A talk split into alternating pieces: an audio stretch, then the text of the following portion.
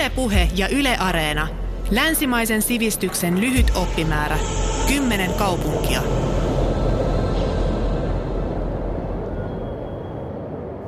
No ihan ensimmäinen äh, käyntini Roomassa tapahtui muistaakseni 90-luvun lopussa tai vuonna 2000, ihan siinä vuoden 2000 tienoilla. Mä olin mun kahden opiskelukaverin kanssa Firenzessä lomalla tapaamassa meidän yhteistä ystävää, joka oli siellä vaihtooppilaana. Ja sitten hypättiin junaan ja päätettiin lähteä katsastamaan Rooma ja asuttiin Via Urbanalla Montin kaupungin osassa tämmöisessä mm, niin kuin reppumatkailijoiden majoituksessa aika alkeellisissa olosuhteissa, mutta meillä oli kauhean hauskaa. Ja sitten mä muistan, että siinä ensimmäisenä iltana me ei tiedetty, että minne me oltaisiin menty syömään ja mitä me oltaisiin tehty, niin sitten tämän äh, matkailijoiden hostellin virkailija neuvoi, että menkää ihmeessä Trastevereen, että siellä on paljon ravintoloita, ja me ei yhtään tiedetty, että mikä on Trastevere. Meillä kyllä taisi olla semmoinen joku Lonely Planetin opas mukana, mutta sehän on semmoinen kauhean paksu opus, missä on pientä tekstiä, että sieltä ei oikein erota välttämättä, että mikä on olennaista ja mikä sitten vähemmän tärkeää. Ja tota, sitten me hypättiin muistaakseni ratikkaan ja ajettiin sinne Trastevereen ja siellähän on todella paljon ja oli niitä ravintoloita ja ihania kapeita kujia ja, ja tota, nättejä rakennuksia. Ja käveltiin ja käveltiin ja ihailtiin ja lopulta tuli hirveä nälkä ja sitten sitä tulee kiukkuseksi, kun on kova nälkä ja verensokeri laskee. Ja sitten me taidettiin lopulta vaan mennä sitten lopulta, että no nyt mennään tähän näin syömään. Ja ei se, ei se sitten muistaakseni ollut mikään suuri makuelämys, että ei ole jäänyt mieleen oikeastaan. Mä en muista, että mitä me syötiin, mutta mä muistan sen tunteen, että jäi semmoinen tunne, että ei tullut valittua välttämättä tästä ihan parasta. Että siinä kohtaa olisi tarvinnut neuvoa. No tuntuiko kuitenkin heti siltä, että Rooma jotenkin valloitti sinut?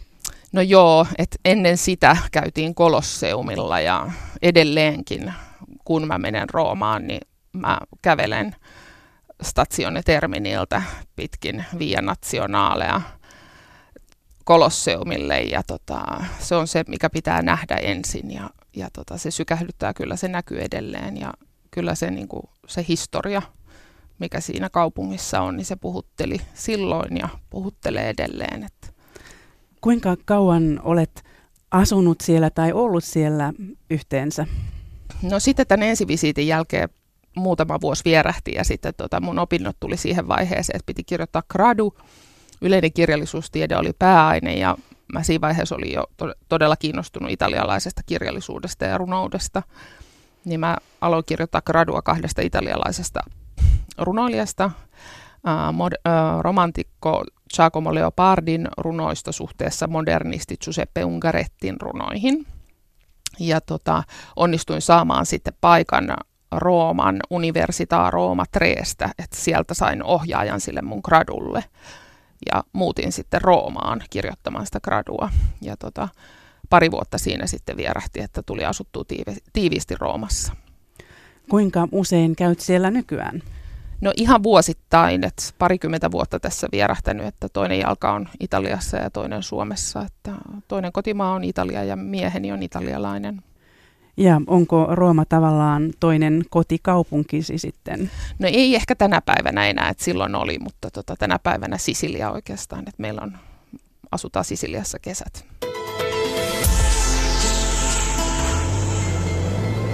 Yle Puhe.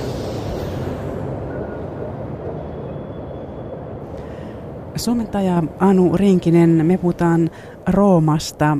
Rooma on Euroopan vanhimpia kaupunkeja. Milloin sen katsotaan syntyneen? No Rooma, Rooma on todellakin vanha, sen historia on huikaiseva, ei yksi ihmiselämä riitä tutkimaan kaikkea Roomaan, Roomaan liittyvää historiaa. Edelleen tänä päivänä Roomassa vietetään 21. päivä huhtikuuta Rooman perustamispäivää mikä on aika viehättävää, koska se perustamispäivä perustuu tällaiseen, tällaiseen myyttiseen tarinaan, Rooman perustamismyyttiin Romuluksesta ja Reemuksesta, jonka kaikki tietysti tietävät vuonna 753 ennen ajanlaskun alkua katsotaan tämän legendan mukaan äh, Romuluksen perustaneen Rooman Palatinus, eli Palatium Kukkulalla sen jälkeen, kun hän surmasi veljensä Reemuksen. Ja kaksoisveljet Romus ja Reemus oli adoptoinut susi emo, koska heidät oli hylätty vauvoina, eikö totta? Kyllä, heidät oli hylätty vauvoina. Heidän korinsa oli ajautunut pitkin Tiiberjokea, vähän niin kuin Mooseksen tarinassa raamatussa. Ja tota, susiemo sitten oli adoptoinut heidät ja imetti heitä. Ja lopulta sitten tämmöinen Faustulus-niminen paimen löysi nämä kaksoset sudenpesästä ja adoptoi heidät sitten vielä. Ja tämä susipatsas kaksospoikineen on nähtävillä Kapitoliumin museoissa ja siellä Kapitoliumin ulkopuolella Piazza del Campidoliolla on nähtävissä kopio tästä susipatsasta kaksospoikineen. No miksi Roomaa sanotaan ikuiseksi kaupungiksi? Niin, città eterna, hyvä kysymys. Se on melkoisen tämmöisen niin kuin propagandan tulosta oikeastaan ja tämmöistä niin poliittista propagandaa, että keisariaikana äh, oli kaikenlaisia valtataisteluita ja sitten toisaalta kun kristinuskosta tuli sitten Rooman valtionuskonto, keisari Konstantinus Suuren julistaessa kristinuskon valtionuskonnoksi, niin tota, tämä on tämmöistä propagandaa ja, ja tota, jo keskiajalla Roomaan virtasi Euroopasta pyhiin vaeltajia ja Rooma oli silloin jo suosittu matkakohde ja keskiajan läpi ja myöhemminkin eri Euroopan kaupungit ja valtiot matkivat Roomaa. Että, et tota, Euroopassa kun matkustaa, niin Espanjassa, Ranskassa, Saksassa, Englannissa, tänä päivänä jopa Yhdysvalloissa, niin voi nähdä arkkitehtuuria, joka kopioi Rooman klassista arkkitehtuuria. Niin kun kävelee Rooman kaduilla, tuntuu kuin olisi melkein koko ajan museossa. Miten on mahdollista, että siellä on niin paljon jäljellä kaikkea eri aikakausilta? Joo, siellä, siellä on paljon jäljellä, mutta sitten toisaalta paljon on myös kadonnut ja paljon on vielä löytämättä. Että tota, ne antiikin rauniot, nehän olivat, esimerkiksi Forum Romanum oli, oli tota noin niin, maakerrosten alla ja karja laitumena keskiajalla ennen kuin siellä sitten alettiin suorittaa kaivauksia. Mutta sitten toisaalta monet antiikin ajan pakanat temppelit, kuten esimerkiksi Pantheon, eli kaikkien jumalien temppeli kreikaksi, on säilynyt niin hyvin meidän päiviimme juuri siksi, että siitä tehtiin kirkko keskiajalla. Eli, eli paavit keskiajalla, jotka harjoittivat ylintä valtaa kaupungissa, niin he toisaalta he tuhosivat tätä antiikin perintöä siinä mielessä, että he ryöstivät näistä antiikin monumenteista kultaa ja marmoria ja pronssia, kuten esimerkiksi Pantheonin pronssi on ryöstetty ja siitä on rakennettu tämä paldakiini Pietarin kirkkoon. Mutta sitten toisaalta paavit myöskin heidän ansiostaan nämä antiikin monumentit säilyivät, koska niitä muutettiin juuri kirkoiksi. Et muussa tapauksessa ne olisivat varmaan tuhoutuneet vielä enemmän. Kirjoitat vähän aikaa sitten ilmestyneessä Tripsteri-matkaoppaassa, että uutta metrotunnelia louhittaessa kaivaustyöt on keskeytettävä usein, koska kaivinkoneen kauha osuu tavan takaa kiveen, johon Julius Caesar on sylkäissyt. Ähm, näin sanot erään tunnelioperaation osallistuneen työmiehen tokaisseen. Onko se totta?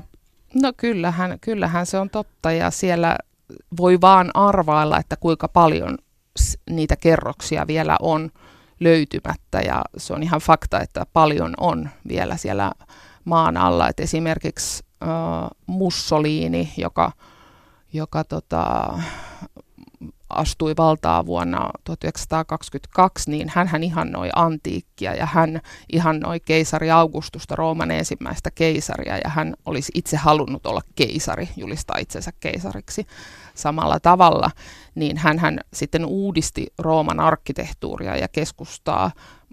Hän äh, rakennutti muun muassa tämän Via dei Fori Imperialin, joka johtaa Kolosseumilta Piazza Venetsialle, jossa sijaitsee Palazzo Venetsia, jonka parvekkeelta Mussolini puhui kansanjoukoille. Ja tämä oli tämmöinen niin symbolinen yhteys hänen val, valta-asemastaan, pääkallopaikastaan tänne tota, antiikin Rooman symbolisen, symbolisen tota, monumentin luokse, eli Kolosseumin luokse, joka edusti tätä antiikin keisareiden valtaa. Ja tota, Via dei Fori Imperiali, joka silloin kun Mussolini sen rakennutti, sen nimi oli Via de, dell'Impero, niin tota, sehän ihan selkeästi menee raunioiden päältä, että toisella puolella on Forum Romanum ja toisella puolella on nämä keisarifoorumit.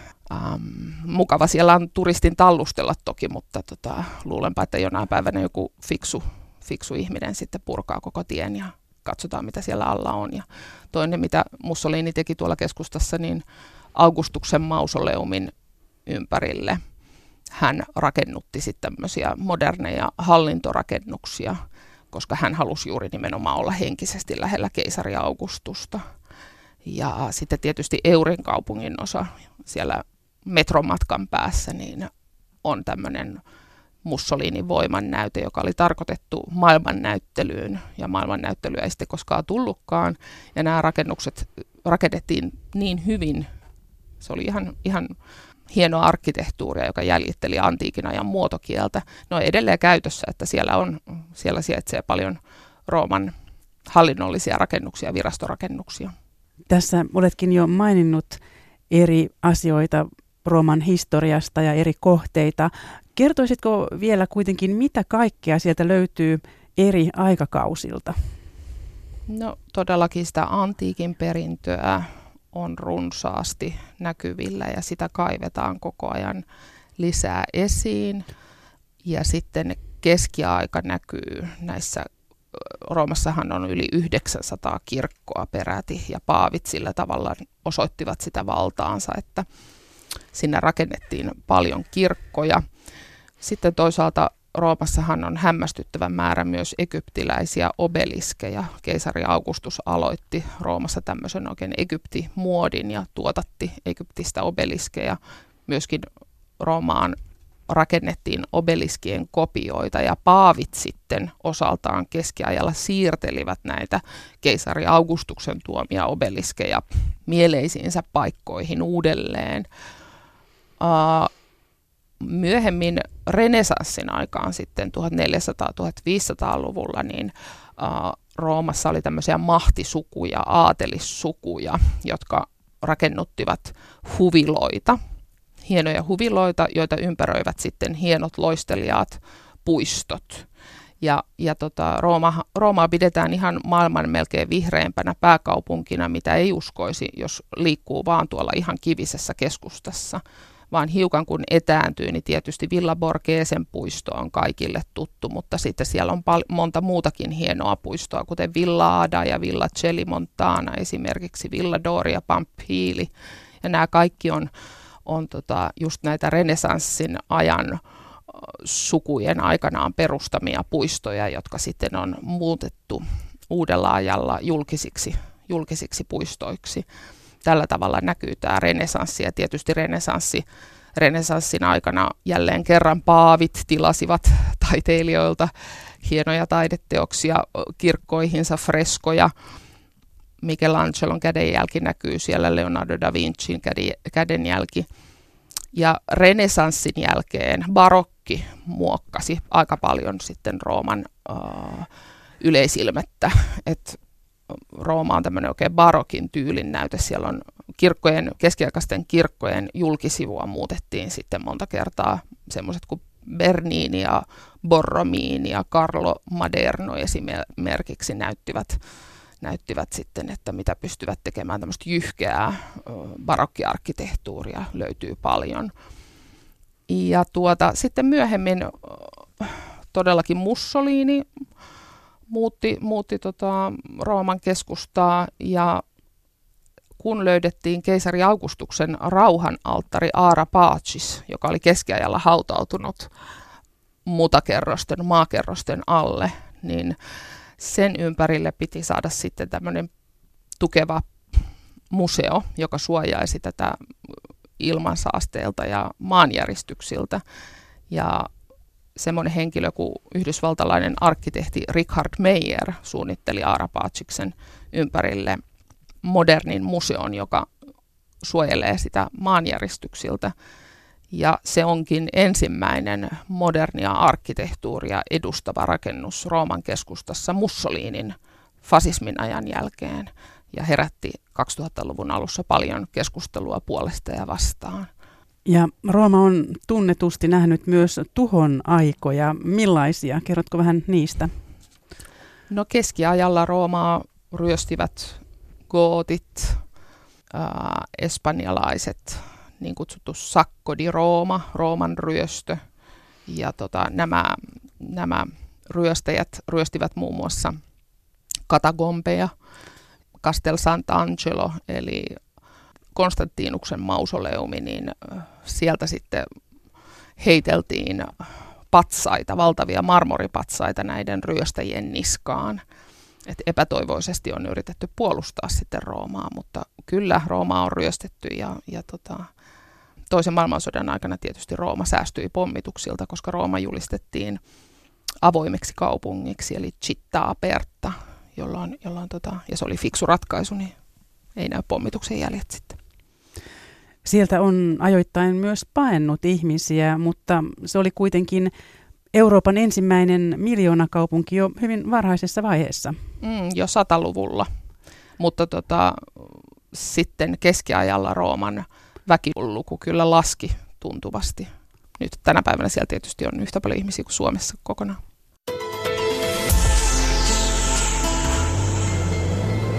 Yle puhe. Suomentaja Anu Rinkinen, me puhutaan Roomasta, joka on tavallaan toisen kotimaasi pääkaupunki. Ää, milloin oli kaupungin kulta-aika vai elääkö ikuinen kaupunki aina jonkinlaista kultakauttaan? Mm, ehkä keisariaika. Voisi nimetä, että keisariaika on ollut kulta-aika. Keisari Augustus, kun julisti itsensä keisariksi, niin hän aloitti tällaisen rauhan kauden kuin Pax Romanan, jolloin Roomassa kukoistivat taiteet ja tieteet. Sitten toisaalta keskiaika, vaikka sitä jälkimaailma kutsuu pimeäksi keskiajaksi, niin ei se nyt niin pimeä ollut, että silloin, silloin kuitenkin kehitettiin, kehitettiin siellä sitä arkkitehtuuria, rakennettiin kirkkoja ja itse asiassa keskiajalla Rooman keskustassa oli jopa enemmän hotelleja kuin tänä päivänä, koska siellä kävi niin paljon pyhiinvaeltajia. Toisaalta barokki ja renesanssi ovat erittäin hyvin nähtävillä siellä ja ovat tuottaneet aivan mittaamattomia taideaarteita, joita voi ihailla aivan ilmaiseksi lukuisissa kirkoissa. Sen lisäksi monet museot on ilmaiseksi, siellä on ilmainen sisäänpääsy kuukauden ensimmäisenä sunnuntaina, jota kannattaa käyttää hyväksi. Nykyaikaa en luonnehtisi miksikään Rooman kultaajaksi juuri viime kesänä päättyi tämmöinen mafiakapitaale oikeudenkäynti, jossa syytettiin 49 Rooman hallinnon jäsentä korruptiosta ja mafiayhteyksistä. Rooma on rap- rapistunut aika paljon viime, viimeisen kymmenen vuoden aikana osaksi juuri tämän takia, että siellä on hallinto solminut hämäriä kauppoja mafian kanssa, muun muassa juuri jätehuollosta ja sitten toisaalta turvapaikanhakijoiden vastaanottokeskuksista. Ja tämän kaiken seurauksena Rooma on ollut aika roskanen. Muutama vuosi sitten siellä kerrottiin olevan rottia kaksi kertaa ihmisten verran. Ei mikään ihme, kun jätehuolto ei pelaa ja siellä on kuitenkin lämmin suuren osan aikaa vuodesta, niin roskat haisee kyllä kaduilla. Mutta tietysti tässäkään ei ole mitään uutta, että ihan keisareista lähtien siellä on korruptio kyllä kukoistanut, että valta, vallanhimo, ihminen ei ole muuttunut miksikään. No onko Rooma nyt jotenkin ihan romahtamassa tämän takia? Ei Rooma romahda, Rooma on ikuinen kaupunki, että tota, pieni ihminen, jos ei nyt näiden kolmen tuhannen vuoden aikana ole onnistunut sitä uh, tuhoamaan, niin ei, ei me nytkään sitä tuhota, että tota, se on ihmeellistä, miten ne antiikin monumentit siellä ovat kestäneet aikaa ja roomalaiset toisaalta ovat ylpeitä kotikaupungistaan, että, että he kyllä tietävät, missä he asuvat. Ja tietysti, tietysti tota, turismi tuo sinne sinne paljon rahaa, rahaa ja tuloja, niin matkailubisnes kukoistaa ja näillä keskeisillä turistialueilla, Piazza Navolnalla, Piazza di Spanialla ja niin edelleen, niin siellä kuitenkin pidetään huolta tästä siisteydestä, että, että ne on edustuskelpoisia aina, mutta sitten vähän kun menee tuolla Pinjeton, San Lorenzon, Trasteveren sivukujille, Testazzossa, sivukujille, niin huomaa kyllä sen, että kaikki ei ole kunnossa. Ja, ja tota, Rooma nyt on semmoinen kaoottinen kaupunki, että jul, julkinen liikenne ei kulje ajallaan ja on usein lakkoja ja liikenne on aivan kaoottista ja sietämätöntä, mutta sitten toisaalta vastapainoksi onneksi siellä on näitä piatsoja ja puistoja, joissa, joissa sitä liikennettä ei ole. Onko Roomassa kyllästytty turisteihin, kuten esimerkiksi Venetsiassa ja Barcelonassa?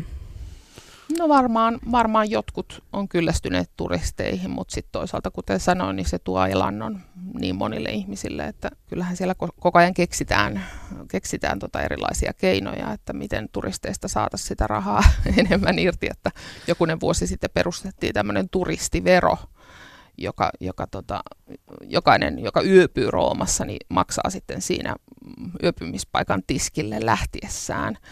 Keskivertohotellissa, noin kolme tähden hotellissa, se on noin no, neljä euroa per vuoro, vuorokausi sitten vielä sen hotellimaksun päälle. Turistit tietysti kuluttavat osaltaan kaupunkia ja tota, kaikki eivät osaa suhtautua kunnioittavasti näihin, näihin historiallisiin monumentteihin. Et vuonna 2015 taisi olla, kun hollantilaiset jalkapallohuligaanit riehuivat Rooman keskustassa Piazza di Spanialla ja tuhosivat ihan tätä Fontana della Barcaccaa, joka on siinä Piazza di Spanialla. Ja sitten kaksi vuotta sitten ilmaantui tämmöisiä hollantilaisia äh, liikemiehiä, jotka tarjoutuivat kustantamaan äh, suihkulähteiden restaurointia. Et nämä restaurointityöt tietysti, nehän vie valtavat määrät rahaa. Se on kallista ylläpitää myöskin tätä, näitä kulisseja turisteja varten. Että.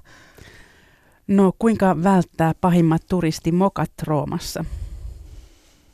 Mm, no ihan maalaisjärjellä, että suhtaudutaan kunnioittavasti ja, ja kunnioitetaan paikallista kulttuuria, ne kaikki ihanat kirkot, jotka ta- tarjoaa uskomattomia taideelämyksiä ja toisaalta myös hengähdyksen liikenteen sekamelskasta. Siinä on ihana mennä istumaan ja leputtamaan jalkojaan ja nauttimaan taiteesta. Mutta täytyy ymmärtää sitten, että vaikka itse ei ole katolilainen tai vaikka itse olisi edes kristitty, olet agnostikko tai ateisti, niin kunnioitetaan sitä, että se on näiden ihmisten pyhä paikka ja peitetään ne olkapäät, vaikka olisi kesähellespaketti toppi päällä, niin joku ohut huivi käsilaukussa naisten hyvä kantaa mukana ja puhutaan hiljaa ja ei vastata puhelimeen siellä kirkossa. Ja ihan, ihan maalaisjärjellä, kun ajattelee. Ja ei, ei heitetä roskia maahan ja ei hypätä Fontana di Treviin uimaan, vaikka olisi kuinka kuuma. Että ne ei ole uima-altaita myöskään ne suihkulähteet. No entä ruoan suhteen? Ähm, kuinka siellä onnistuu saamaan hyvää ruokaa? Kerroit tuossa, että omalla ensimmäisellä visiitillä ei mennyt ihan nappiin. Mm. Joo, koska Rooma on yksi maailman suosituimpia matkailukohteita, niin tietysti siellä on kaikenlaisia turistimenyitä tarjoavia ravintoloita rivirivissä historiallisessa keskustassa nähtävyyksien lähellä. Ja monet turistit sitten sortuu siihen, että mennään, kun siellä lukee menu turistiko ja englanniksi vielä ruokalistat. Mennään sinne syömään, oikutamaan mukavaa, mutta useinkaan näissä paikoissa just sitten niin se ruoka ei ole niin hyvää ja sitten petytään. Ja niin kuin mä tässä oppaassakin neuvon, niin kannattaa kunnioittaa niitä paikallisia ruoka-aikoja, että perinteisesti siellä Italiassa syödään lounas noin kello 12-14 ja sen jälkeen ravintolat sulkee ovensa iltapäiväksi. Ja illalliselle ei kannata ennen kahdeksaa yrittää mennä, että, että nälkäisenä, jos sä kello viideltä menet jonnekin syömään, niin voit olla ihan varma, että petyt siihen ruokaan. Jos on rajallisesti aikaa, mitä Roomassa pitää ainakin tehdä? Mm, ensimmäisenä kävele Kolosseumille. Ei tarvitse mennä Kolosseumille sisään, ei kannata jonottaa, se ei ole niin ihmeellinen sieltä sisältä, vaan ihan ulkopuolelta kiertelet sitä. Ei tarvitse myöskään mennä Forum Romanumille, vaan voi kävellä sitä Via dei Fori Imperialia ja katsella sieltä käsin sitä Forum Romanumia. Ja sitten siitä jatkat Via del Corsoa, käyt vi, äh, Piazza del Popololla, joka on ihana kaunis suuri piazza. Ja sieltä sitten palaat takaisin vielä ja Pantheon, kaikkien jumalien temppeli, ehdottomasti pitää nähdä. Tunnen muuten ihmisiä, jotka ovat puhjenneet itkuun, kun Pantheonin jy- jylhä julkisivu on tullut esiin kadun kulman takaa. Pantheonhan sijaitsee tällaisella hyvin piskuisella, pikkuisella Piazza della Rotondalla, niin se on aika uskomattoman näköinen järkälle siinä pikkupiatsalla. Ja tota, sitten siitä kannattaa jatkaa vielä Piazza Navonalle, joka on ihana, ihana pittoreski piazza, jossa tosin on aika kallista. Siellä ei kannata syödä eikä juoda juuri mitään, mutta Piazza Navonan ovaalin muotohan seuraa tätä muinaista stadionin muotoa, mikä siellä oli keskiaj- äh, keskiajalla ja keisariajalla. Ja tuota, sitten illaksi kannattaa suunnata sinne Trastevereen, joskus viiden aikaan iltapäivällä lähteä kohti Trastevereä, jotta näkee ne, miten kun aurinko laskee, miten Trasteveren talojen värit muuttuvat auringon laskiessa ja valita sieltä sitten joku hyvä trattoria, jossa ei ole menuturistikoa ja tota, antaa ehkä vaikka tarjoilijan suositella, että mitä kannattaisi maistaa. Missä asioissa Rooma on sitten trendisetteri, edelläkävijä vai onko se jossakin? No ihan viime vuosina, jos ajattelee, niin Roomassa on ollut tämmöinen katuruokabuumi. Ja siellä on katuruokafestivaaleja ja paljon katuruokapaikkoja, jotka muuten on hyvä vaihtoehto sitten, jos se nälkä is- iskee silloin kello viisi iltapäivällä, niin paniino mukaan vaan. Et siellä, siellä tehdään ihan innovatiivisia paniinoja, mitä mielikuvituksellisimmilla täytteillä. Ja tota, toinen asia sitten on tämä katutaide, jota siellä on ihan promottu kaupungin johdosta lähtien, että eri puolilla Rooma on tietysti näitä turisti-infopisteitä, niin nykyään niistä saa tällaisen katutaidekartan mukaansa, jolloin voi sen avulla suunnistaa, että siellä on ihan tämmöisiä maailman kansainvälisiä katutaide tähtiä tehneet katutaidetta eri puolilla Roomaa. Ihan no Pinieto ja San Lorenzo etunenässä. Kuinka luonnehtisit kaupungin asukkaita? Tuossa jo sanoitkin jo jotain, että heillä on tällainen oman arvon tunto kaupungistaan, mutta ovatko he jotenkin erilaisia kuin italialaiset yleensä? No, vaikea sanoa ihan niin kuin Helsingissäkin, niin toiset on sitten junan tuomia, että sielläkin on paljon eri puolilta Italiaa muuttaneita työn perässä, opiskelujen perässä. Ää, aina se on sitten yleistämistä ja semmoista stereotypia, että mm, no roomalaiset tykkää jalkapallosta varmaan, mutta ei sitten kaikki. Ja sitten arvostavat kyllä omaa, omaa kaupunkiaan ja sitä historiaa, mutta toisaalta he sitten elävät sitä arkea siellä, että että tota, nojailevat 2000 vuotta vanhoihin pylväisiin kuin mihin tahansa betoniseinään ja manaavat joka päivä huonosti sujuvaa joukkoliikennettä ja juuttuvat ruuhkiin tuntikausiksi ja kansainväliset käsimerkit ja äänitorvet sitten siellä kuuluu ja näkyy. Aika kiihkeitä hän he ovat. Entä kuinka luonnehtisit Rooman sielua, jos ajatellaan, että kaupungilla on sielu?